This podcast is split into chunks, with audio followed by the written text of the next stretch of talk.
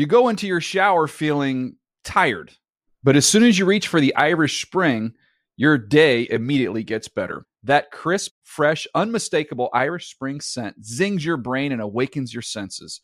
So when you finally emerge from the shower 37 minutes later, because you pay the water bill so you can stay in there as long as you want, you're ready to take on the day and smell great doing it. Irish Spring Body Wash and Bar Soap. Fresh, green, Irish. Shop now at a store near you. At JCPenney, fashion counts for everybody and every body. The weather is getting warmer, and it's time to swap my winter layers for fun, vibrant, and cool clothing. With so many fun things happening this spring, like Mother's Day and the Wind Down Tour, it's hard to find great-looking clothes that fit you just right. That's why I love JCPenney. JCPenney has so many stylish and comfortable options for so many different body types. I've been blown away by their selection, and everything hugs my body in all the right spots. Refresh your wardrobe this spring with style that gets you. Something to wear that fits your favorite moments of the season at prices that feel just as good. Discover brands that get you and put style and comfort first, like Worthington and Liz Claiborne for her, each in women's petite and plus sizes. Here, spring comes in all shapes, sizes, and colors. JCPenney, make everybody count. This is Amy Brown from Four Things with Amy Brown. Today, healthier is happening at CVS Health in more ways than you've ever seen. It's wellness destinations for seniors, including select locations with Oak Street Health and CVS Pharmacy. It's doctors, nurses, pharmacists, and everyone in between offering quality care and support virtually, in person, and on the phone. It's in-home evaluations through Signify Health and meeting mental health needs through Aetna. And those are just a few of the ways that healthier is happening. To see more, visit cvshealth.com/healthierhappenstogether. CVS Pharmacy, Oak Street Health, CVS Specialty, Signify Health, and Aetna are part of CVS Health. Eligibility and services vary by location and individual. They're going to throw on 3rd down and 7. Instead, Heinicke wisely, and now a flag. Wow. And that's going to, in essence, end the game. A flag on that hit, as Heinicke had taken a knee. Should be the last play. Hurts underneath, and now the laterals. And instead, it's going to be picked up for a touchdown on that lateral by Casey Toohill. Yeah! And the Commanders have won this game. And Taylor Heinicke can celebrate a big road win here in Week 10. Oh, yeah, he could celebrate. Taylor Heinicke can celebrate and annoy the entire city of Philadelphia when he's celebrating. Had to include that final touchdown by Casey Toohill. Sometimes football is just ridiculous, and sometimes it ends with Casey Toohill doing the gritty after picking up a ground ball to end the Eagles' undefeated season. 32-21, the Commanders got it done. I'm Greg Rosenthal. I'm excited to be joined on this Monday Night Football recap by Charles McDonald. He's an NFL writer for Yahoo Sports. I feel like I've been following him and seeing him writing about football on the internet for a while now. I know I saw him at New York Daily News. I think he was covering the Giants back then. He was with my friend Josh Norris at Underdog Fantasy for a minute. Now he's killing it at Yahoo. Charles, I was worried we'd have a dud to talk about tonight, and we got a fun one. We got a weird one. Yeah, I was a little worried because I was talking to my buddy and gambling extraordinaire Ben Solak before the game. I was like. I was like, what's the spread on this game? I know you know what the spread on this game is. So it was like, it's 11. I thought it was interesting that the that Washington ended up winning by 11 on that play at the end of the game. But this was definitely an interesting game. I was not expecting Washington's offense to play as well as they did, but you know, the Eagles defense did have a fatal flaw, and that's run defense. And you know, you might as well just spam it if you're able to pick up, you know, yards when you need to, first downs when you need to, and that made things a little bit easier for Taylor Heinicke, who should be ashamed of himself for having him in that last play. Oh, okay. The more I've thought about it, and I've talked to some people even around the building here at NFL Network, and everyone agrees with you, and you're right. That was an annoying celebration. Let's start there, actually, because we can get into how the Commanders won this game. We can get into Jalen Hurts good, Jalen Hurts bad, how crazy the time of possession in the first half was. But ultimately, the Eagles' defense finally showed up in the fourth quarter. They get an interception. They force a long field goal on a short field after another turnover. They get a 3-and-out, and it looked like they were about to get the ball back. It would have been with under 2 minutes to go and at least a chance with no timeouts, no guarantee, but down 5 points for Jalen Hurts. Kind of a little Jalen Hurts heat check moment as we're talking about him as Pro Bowl MVP, all this. And as a football fan, I think we were all excited for that. It's a 3rd and long. You expect Washington to just run the ball there. I was surprised by the chutzpah of Scott Turner, actually, to throw or to call a pass. But he must have told Heinicke, look, if it's not there, just get down and take the sack. Heinicke doesn't see anyone open, starts scrambling around like he does about 15 yards behind the line of scrimmage and decides to just give up on the play, takes a knee. And at that point, Brandon Graham, who's coming after him, trying to finish the game, pushes him over. He had given himself up on the play. It wasn't a vicious push by any means, but he had taken a couple steps after Heinicke hits the knee. It's the right call. It's a silly rule. It's an annoying way for the game to end. And it's especially annoying because Heinicke immediately starts, pops up, starts, gesturing for first down and celebrating. He was doing that all night, kind of like a coach's kid. And at that point, I felt like he was enemy number one in Philadelphia. What was your thoughts as a former player yourself? Yeah, I play defensive line like basically my whole life. So the Brandon Graham play, you got to know to pull up there because the name of the game now is for protecting the quarterbacks. And really, I'm pretty sure it's been a rule for a long time that if any player gives themselves up, then the play is dead right there. But especially when it comes to a quarterback, like they let the first guy touch him. But then for Brandon Graham to come in and then hit him right there, like I don't think it was malicious, but at the same time, it's something that you have to call. But then to celebrate like a win on a penalty like that and to get up the big first down, also come on. I kind of like Taylor. It though, as someone that's annoying, and when I play, you got to celebrate the moments. You're not worried about your opponent. It was annoying, and yet I can understand. I don't think he was like trying to shove it in Philly's face or that he planned it out. We got people in our control room who are saying, "Oh, that was his plan the whole time. It was like a flop. This was the plan from the time he hiked the ball." I was like, "No, Taylor Heinicke is not Jedi mind tricking them." And when he's taking that knee, he's not even trying to draw a penalty. I don't think. He just knew the second that he was pushed that the game was over. And that is one image I will remember from this season, Taylor Heinicke celebrating like that. Yeah, it was just a weird end to a weird game. And then even after that, to get the touchdown on the final play of the game, which, makes the final score look a little bit bigger than it actually was. It was I didn't peg this to be the Eagles' first loss. No, I didn't. And I apologize. I don't even really ask questions on this show. I just rant about things that I find amusing and then just wait for you to rant. Charles, by the way, you should check him out on Twitter. He does a really good job. He's one of my favorite follows and a great writer and insanely young. I'm not even going to ask you how young you are, but I just know you're way younger than me. So you've come up in the game quickly. Like Jalen Hurts. Let's talk Jalen Hurts. And we can talk about how they limited possessions. Washington, we'll get into their offense in a minute, and we'll give them their flowers. They're at 5-5, and I thought their 3-game win streak that they had before last week's loss to the Chargers was about as lucky a win streak as you can get, but they just won in Philadelphia, and they're 5-5 in the NFC. So we'll get to giving them their flowers, but the Eagles, to me, are the bigger story here.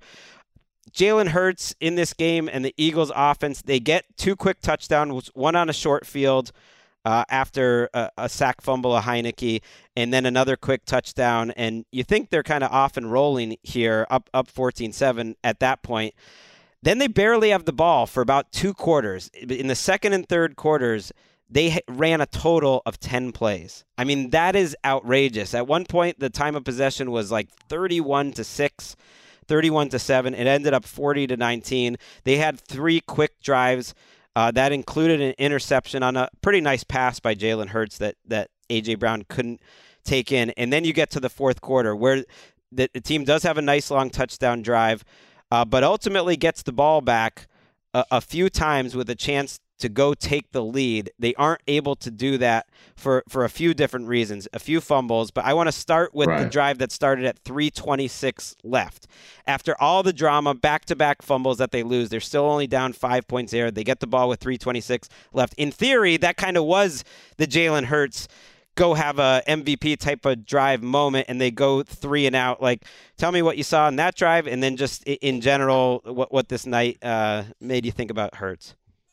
I don't know if I have too many thoughts about Jalen Hurts from that drive, but I think for the entire night, I know the Eagles' offense is kind of interesting because I thought that he missed, a handful of throws that he probably should have had, especially earlier in the game. We're talking stuff like quick outs or being inaccurate in shorter areas of field where he's got to have it. But then you kind of see how this offense plays, and they're able to get guys open. It's a lot of screen passes, and he ends up I think like 17 for 26 for the game. But overall, I don't really think it was his best performance as a passer. I'm not really sure though.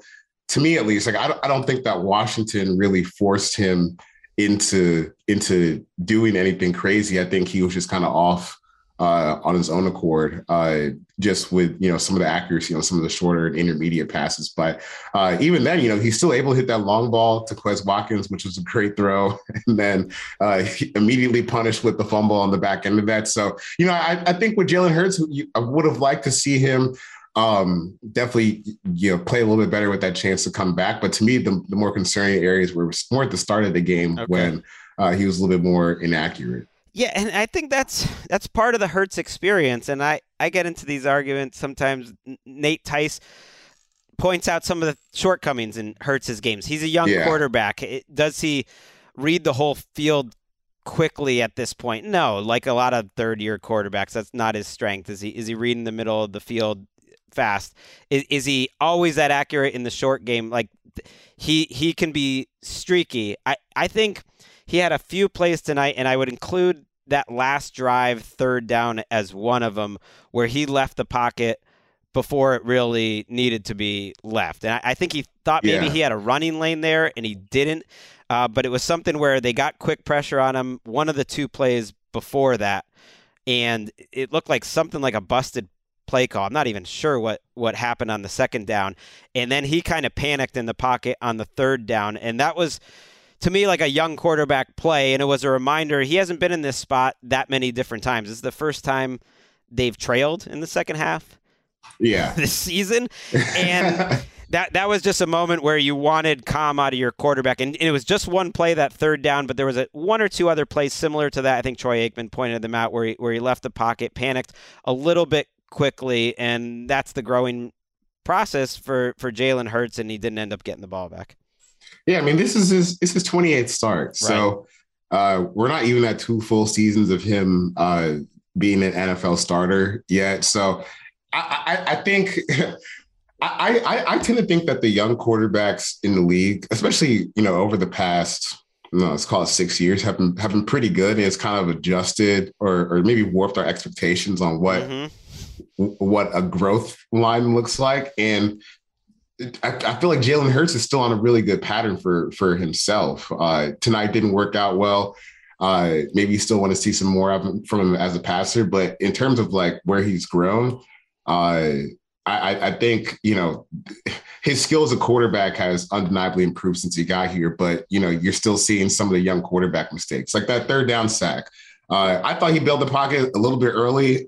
I don't know what rushing lane he thought he saw, because there was nothing there. I mean, it seemed like he ran right into the arms of whoever was rushing at three technique. He freaked out a little bit. That was kind of his version of a Kirk Cousins play, just a different version of that. And for the most part, it wasn't like an offensive line is collapsing type of game. They just didn't have the ball. They still averaged 5.6 yards per play, which for the Eagles is not that much, but they only had 47 yard plays over the course of the game. No, he's one of the most improved players in the league. We're actually going to do a quick list at the end of this of just some of the most improved players, and he's one of them. He was one of the most improved players last year, and he's one of the most improved players this year, he's absolutely like an NFC Pro Bowler right now. This won't hurt his mythical MVP talk, but even that, there's 9 games left of the 7 or 8 games left of the season for them. I'm not too worried about that. I think Washington did a nice job taking it away. And for the most part, in the fourth quarter, he played well, went right down the field,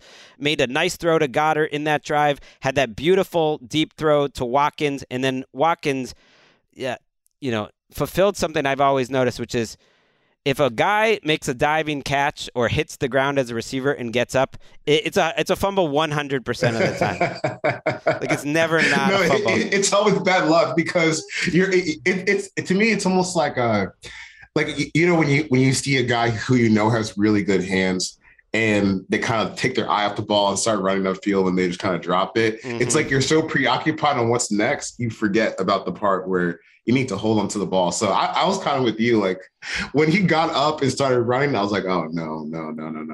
Like, this is either going to be a touchdown or a turnover. He got so excited. He was on his way to the end zone, got hawked, and the ball just popped right out. And that's one of those plays, like, you gotta have that, especially when you're in that specific moment of the game. Because who knows, like, maybe Hurts does finish that drive and they punched in for another score. Maybe that would change, how we feel about this performance. But just really unlucky, trying to do a little bit too much. I mean, I remember last week, I'm a Falcons fan for people who don't know, when the Falcons played the Chargers. And you have the play where Austin Eckler fumbled the ball, and then the Falcons defensive tackles Taquan Graham, who never touches the ball, picks up the ball and starts running with it. And while he's running, I'm like, bro, fall down. Just fall down. You're doing too much. Yep. And he let go of the ball, and the Chargers got it back. So sometimes you just got to know when to quit on a play. Yeah, like, I struggle with this sometimes, but I try never to forget as I get older. You'll see. I'm an old man doing this job, and after a while you realize so much of what we talk about over the course of the week, good or bad, is just based on completely random ass like luck plays that's going to change everything you say. And try not to get too carried away is what I'm saying about those 2 or 3 totally random plays that change a game, change a season, and they add up, and it doesn't mean too much to me differently about how I feel about the Eagles long term. Their turnover luck over the course of the season, though, probably was going to correct at some point. They led the league in turnover margin. Your friend again, Ben Solak, getting a lot of pop on this show, had a nice little graph that pointed it out. They were plus 15 going into this game. No one else was greater than plus 6, which is just outrageous. They had more turnovers, if you count that last play, and you do, in the official scorebook. They had more turnovers in this game 4 than they had in the entire season coming into this game, which was only 3. And that was huge for Washington, who's been terrible at forcing turnovers. And one of them, and I'll just mention this now before we get to giving the Commanders some flowers, because I know Eagles fans will whine about it. One of them came on a face mask penalty for Dallas Goddard. So this game will not come without controversy. The undefeated Eagles season ends with a couple shaky calls. One wasn't a bad call, but it was just a stupid rule and a stupid way to end the game. And then this was a bad call. The face mask on Dallas Goddard is part of a fumble that ends up leading to a second Joey Sly 55-plus yard bomb. I mean, the Eagles were quite unlucky. Everything that could go wrong in this game went wrong.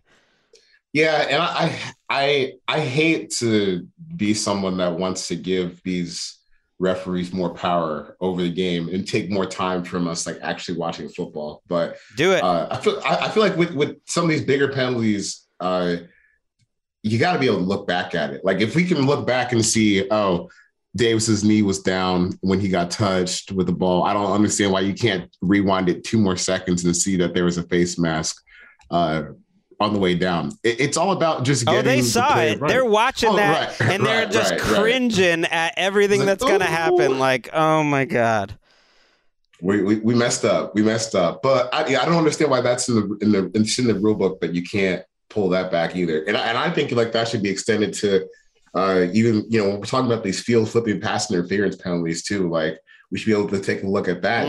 If we're going to care about ever getting everything right. I mean, I think it would be a terrible TV product, but at the same time. We've gone down that road. You know, we've gone down that road because of pass interference and Rams and Saints a few years ago. I don't think they'll go back to pass interference, but I'm with you. The sky judge is becoming a bigger part of the game. And the NFL doesn't get much credit for it because when things go well, no one talks about it. But actually this season, the games are shorter than they've been since 1987. Now, that's mostly, I believe, because of the style of play that's happening. You're getting teams like the Commanders and the Eagles also that are just grinding out these long drives and the way defenses are playing, and that just makes the game go quicker, and that's great. But part of it, too, is that the sky judge has come in quick. We don't have these long replays anymore with the guys under the booth. The way that they've had New York make quick replays, and then sometimes even when a play isn't challenged, correct mistakes that are allowed to be corrected quickly has improved. It's just subtle, and I'm with you, Charles. I think it can be just keep expanding it. They expand it like a little more every season. The sky judge is a little more involved this season than they were, or the New York office. And yeah, like if you're already reviewing it, make it like a scoring play where you can review every element of the scoring play, even if it's not the part that's being challenged. You can review different elements of it. Allow the element to also be, you know, some amount of penalties. Now, I don't know if they're going to get into pass interference, but face mask feels like one you can definitely throw in there. That's easy. Everyone watching at home, that would have been a 5-second thing. Yeah. And on a play that's big, I just feel like that's one of those moments where you have to give it right. And like you said, like we all saw the face mask. I don't even know how they missed it in real time. Like sometimes I feel like I just don't know what these guys are looking at. Right, especially, I don't either, because I thought there was no one there, but then when they showed one replay, there was one guy on the side judge looking right at it. I don't know. And it's the same thing when, you know, you have plays on the sideline where you're trying to figure out is a catch or is a touchdown. And there's been a lot of clear situations where we get the call wrong the first time. I'm like, come on. Well, I always bring this up that when I've watched the game on a sideline, I'm always amazed that any call ever gets right. And it does give me appreciation. It gives you an appreciation for football players, of course, but it also gives you appreciation that officiating's impossible, that at a certain point, it almost feels like there's no way humans could officiate these athletes who are so fast and strong doing all these different things with all these different rules that it's almost impossible. And the fact that they're not even worse is almost a minor miracle. There are ways they can improve it. I'm not being a company man, but just watching it, you're like, I wouldn't know anything that goes on. But a play like that seems that's so clear in real life and on video, you got to be able to fix that at least.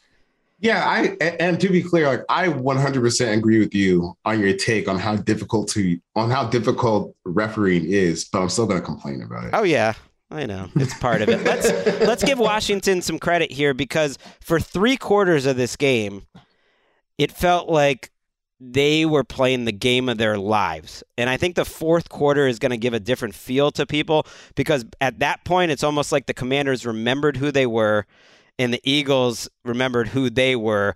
And if that clock kept ticking, if they played 5 more minutes or if they didn't have 3 or 4 kind of crazy things go against them, they were going to come back and win that game. But for 3 quarters, they really did everything they wanted to do. They finished with 49 rushing attempts. Most of them were in those first 3 quarters because that's when they had a 13-play drive, a 12-play drive, a 16-play drive, and a 14-play drive. At one point, they had 5 straight scoring drives before that Taylor Heinicke interception, which did turn the game around in the 4th quarter.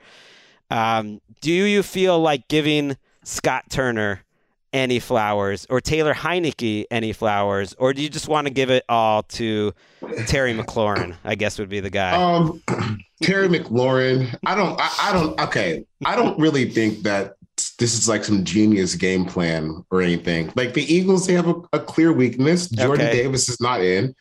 And even when Jordan Davis hasn't been in the game, it's not like they've been even like a league average run defense. So this is the time to kind of span it. Like I was surprised when at the end of the game, I think it was Troy Aikman. He said, you know, the Washington, they ran for 3.1 yards per carry tonight. I was like, that can't be right. Like that can't be right. Like I watched every play tonight. How is that correct? But like you said, they kind of got back on playing defense well in the 4th quarter. But I think, you know, Terry Terry McLaurin, he's been incredible. Like, I think he's really stepped this game up to another level this year. Mm-hmm. He's kind of entering that like unguardable sphere of players, because it's not like he was going up against a cupcake opponent tonight. Darius Slay and James Bradbury, they've probably been the best cornerback duo in the league this year. And now Terry just comes in and makes it look easy. So, here's another storyline during the broadcast that I thought was interesting, was like the insinuation that Carson Wentz is going to get this job back. Like, because they asked Taylor Heinicke at the end of the game, like, you know, if this is your last start for the season, how's it feel? I'm like, why the hell would that be his last start? Yeah, like, don't ask that in that spot. I got to admit, I entered the game thinking, if Heinicke plays like he did last week, honestly, if you watch these Commanders games, Heinicke has not played well. Every game he gives the opponent 3 or 4 chances, and I do buy into there's something about the fourth quarters, and they've found a way to win these crazy games, and it's been luck sometimes, and sometimes it's been good plays by him or just giving these guys a chance. And I thought they're going to have to win this game if Carson Wentz is healthy for him to start next week. But they did win this game, so there's no question. And I don't know if Wentz is going to be ready anyway. Heinicke played well, though, I would say. This was as well as he's played all year, and would be right there with the best games that he played all of last year, too. To me, it's this in the playoff game that he played as his best 2 games, because for the most part, he made good decisions. He skied a couple throws. He does that every week, and if there's a safety back there, then it ends up being an interception. He threw that pop-up that ended up being intercepted where he thought his arm was better than it was, and that seems to happen every week. But that was really the one really bad decision. For the most part, he made 3 or 4 nice throws to the outside. He got the ball out quick. He kind of, went where the defense was telling him to go, and it was like that was a good version of Heinicke, and it got them to a point where if they could run the ball in the fourth quarter, that they would have won a little more easily.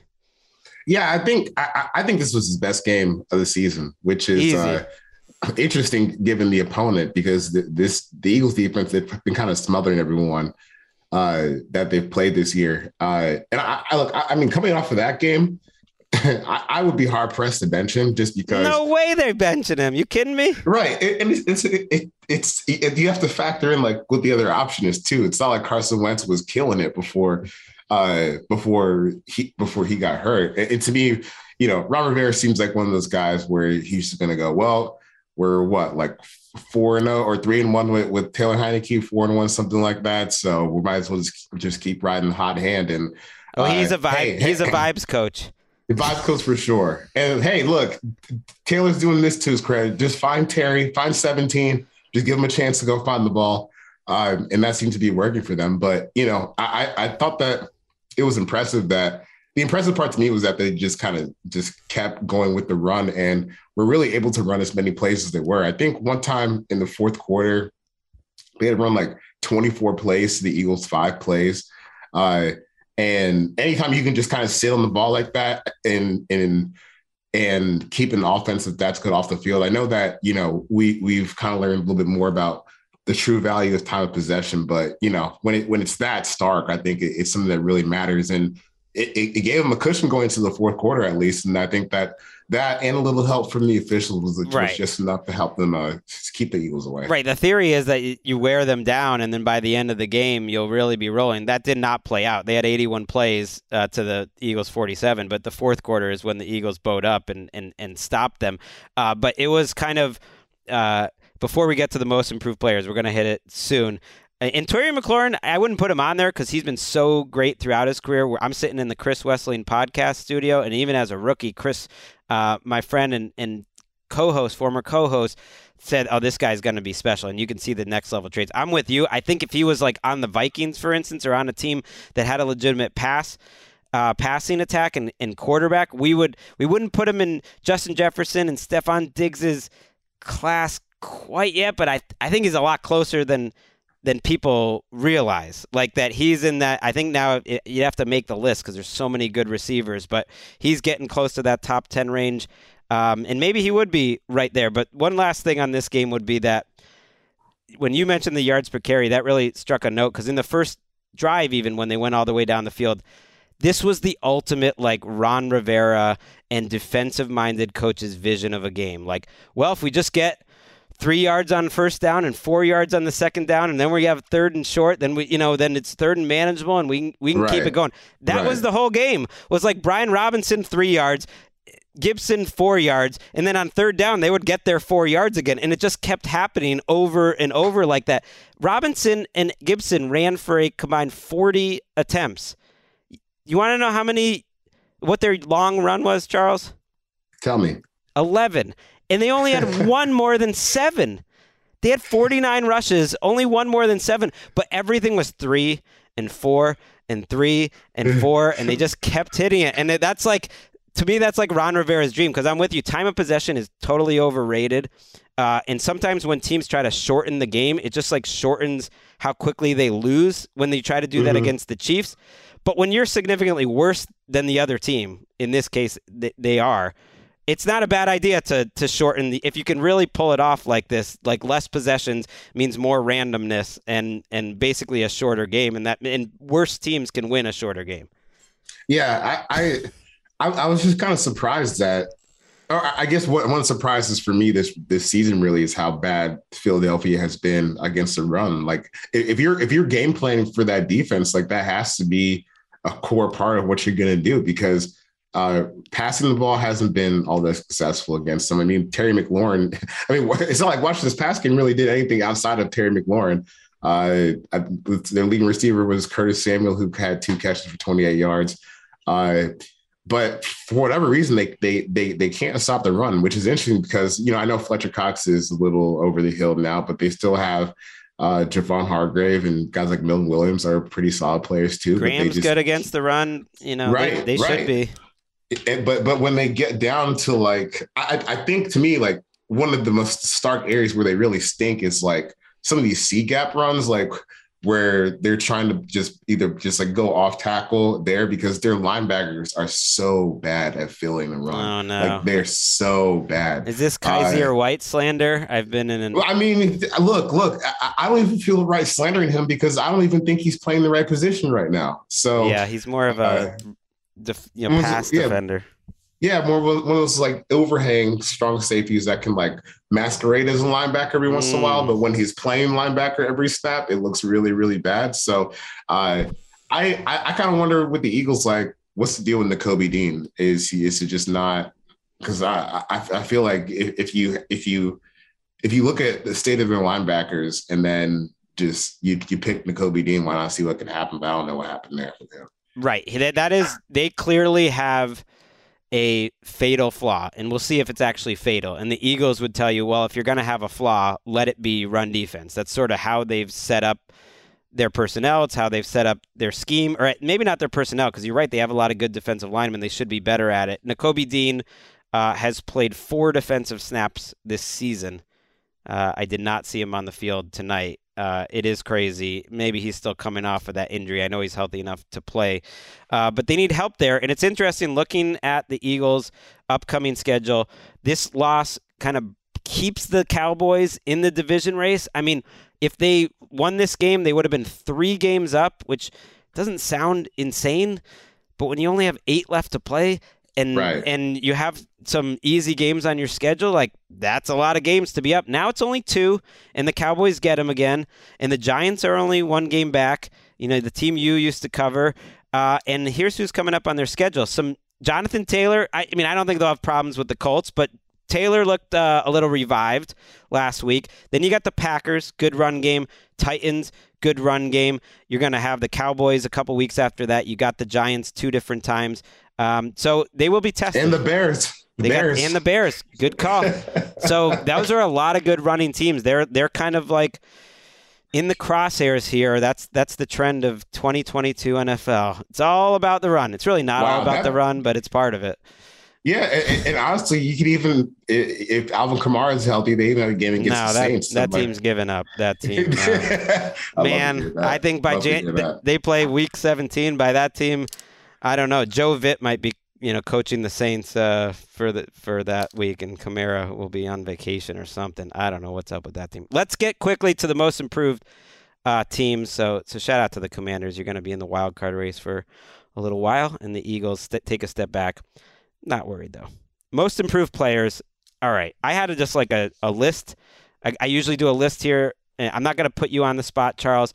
I'm going to throw out 6 players here as my most improved list here. And I'm not going to put them in order this week. I don't feel like it. And you can just tell me what you think and if I'm missing anyone or what order you would have them on. Christian Darrisaw is on the list for me, left tackle for the Vikings. People thought he might be a problem for them, and he's ended up being a great left tackle. It's really interesting to see these second-year left tackles improve. It just happens over and over.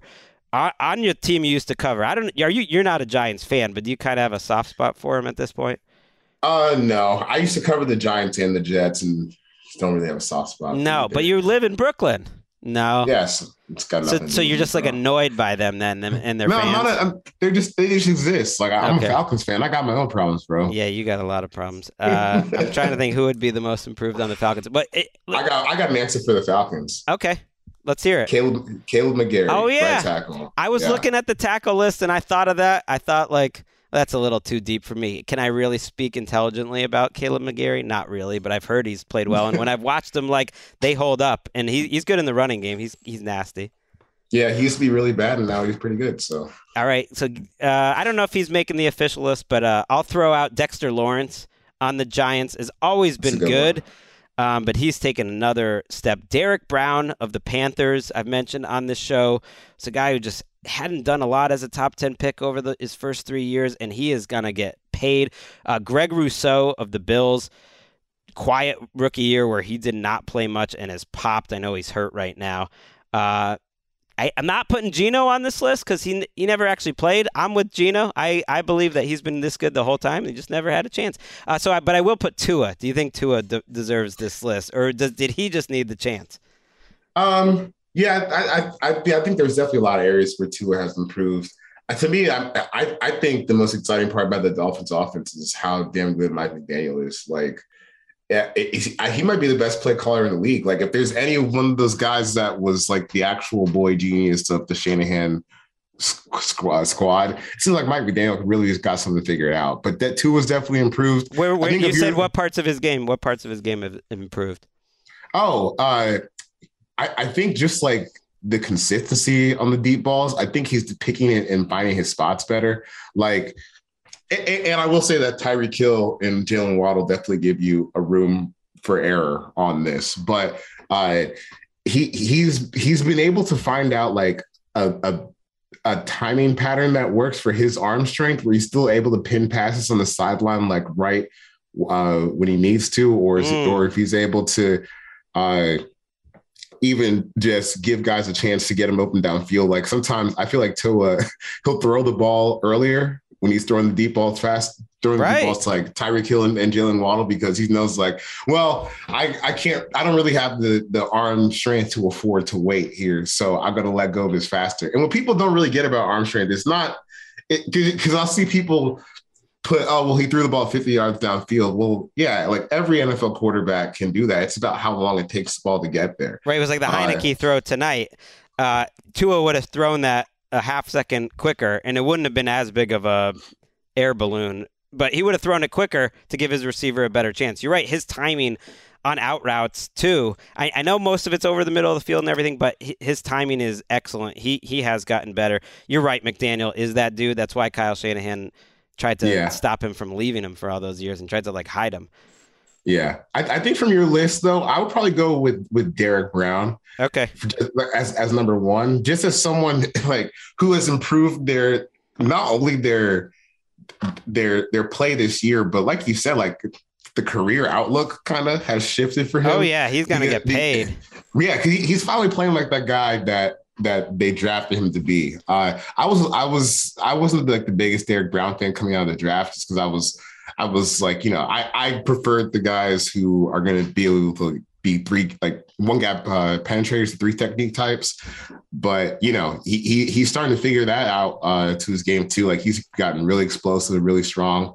And I think, you know, it was interesting because when the Panthers were going through their trade deadline stuff, And it was coming out where the reports were like Derrick Brown was one of their untouchables. You know, I was talking to people and they were like, really? Derrick Brown? I was like, right. Go watch him play this just season. Just this year, though. It was it's just this year. Yep. But I understand the thought process if you just watch him play this year. Like, he looks fantastic. Yeah, he is that dude. And there's not many of those dudes. And there used to be kind of a cliche that those types of guys develop slower. I don't know if that's even true, but like the Ted Washington types, which you don't even see in the NFL, but he's the equivalent of a Ted Washington type who's just big dude. And yeah, I'm not usually into those guys before the draft, but let's give him his flowers. Sure, we'll put him at number one. I guess McGary snuck on the list now that I counted it as number 6. Christian Kirk was another guy I would throw out there just because I didn't think Christian Kirk had everything that he's had in his game this year. He's shown to be like a nice slot that can get vertical. You could do it all too, Charles. You stayed up late. I appreciate it. I hope like no one is, you know, waking. You're in Brooklyn, so I'm guessing, do you share walls with other apartment dwellers? Like, are you waking them up right now? I'm actually on the first floor all by myself. Look at you. You know, I never got to that point. When I was in New York for 10 years, and if I was screaming on a podcast late at night there, like, people were annoyed at me, so hopefully no one's I definitely got lucky with my living situation. I'll say that for sure. That's nice. Charles does a really great job. He's at Yahoo. He's a great follow on Twitter. Check him out there. Appreciate having you on, and we'll do it again. And thanks. You gave us good luck here, Charles. We got a fun game. That's right. All right. For Charles, I'm Greg. We will be back on Tuesday. Do we have a special guest? Oh, yes, we do. We have Mark Sanchez joining the show. It's not confirmed. It's not confirmed, but we'll try to get him on the show. Let's show up, Mark Sanchez. Come on, we need you. Heed the call.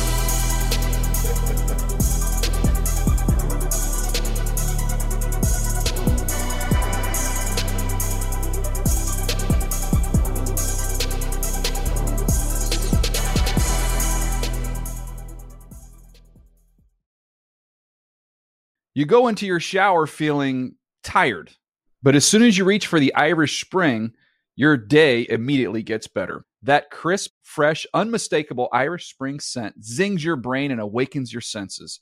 So when you finally emerge from the shower 37 minutes later, because you pay the water bill so you can stay in there as long as you want, you're ready to take on the day and smell great doing it. Irish Spring Body Wash and Bar Soap. Fresh, green, Irish. Shop now at a store near you. Getting ready to take on spring? Make your first move with the reliable performance and power of Steel battery tools. From hedge trimmers and mowers to string trimmers and more, right now you can save $50 on select battery tool sets. Real Steel. Offer valid on select AK system sets through June 16, 2024. See participating retailer for details. Open a limited-time 11-month certificate at Kemba Financial Credit Union. At 5.25% APY, it's more than triple the national average, plus it's a safe and secure way to grow your money. Visit your local branch or kemba.org/cb for details. Offer expires May 31st, 2024. APY equals annual percentage yield. Restrictions apply. $500 minimum and $250,000 maximum deposit. Advantage status required. Comparison based on bank rate average. Federally insured by NCUA.